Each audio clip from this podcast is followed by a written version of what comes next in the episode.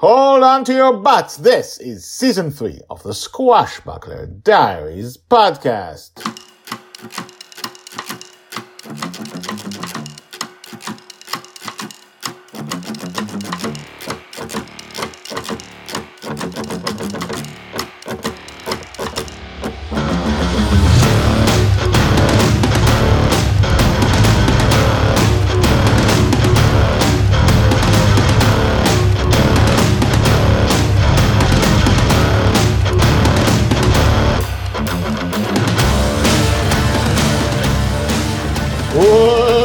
Welcome back. My name is Guy Hasson, and you are listening to the Squashbuckler Diaries podcast, the daily podcast about Joy Shelley, the girl who is lost in dreams.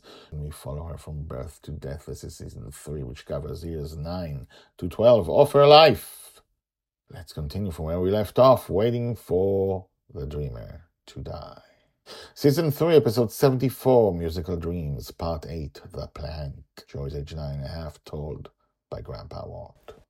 As we wait outside the shroom, waiting for the shroom to show that the dreamer inside it has died, hours pass.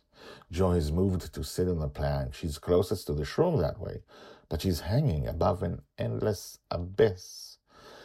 Our protestations do not help. She just sits there now, hugging one leg as the other hangs over the edge of the plank. Time passes and Madeline appears. Time passes and Amali wakes up upon hearing the cries of her newborn. Time passes and Charlie appears.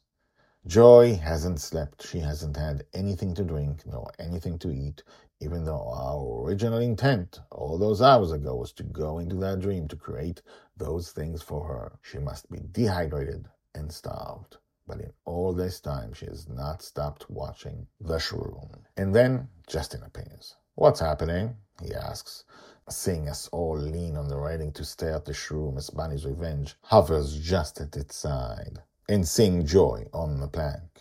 Joy doesn't even grant him a glance. Susie explains. His face grows somber. He looks at the shroom. Let's wait, he says.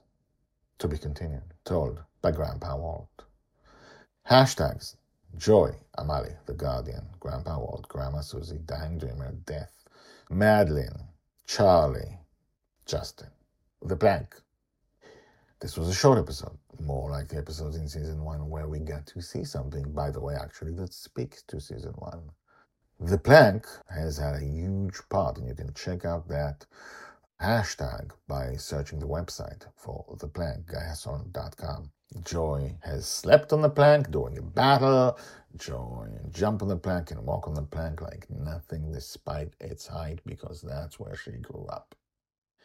And Joy is taking it really to heart. She's hungry, she's dehydrated, she's tired, she's angry at Justin, and she can't take her eyes off it. And she's taking time to do it alone. She controls the ship. The only one who also controls the ship is Justin, who often she leaves stranded in dreams.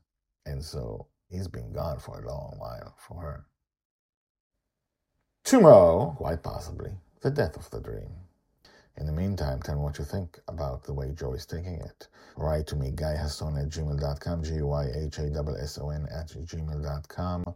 Subscribe, tell your friends about the Squashbuckler Diaries, this crazy, crazy, crazy project that's going to take us through an entire life with books uh, detailing the massive life changing adventures between each of the seasons.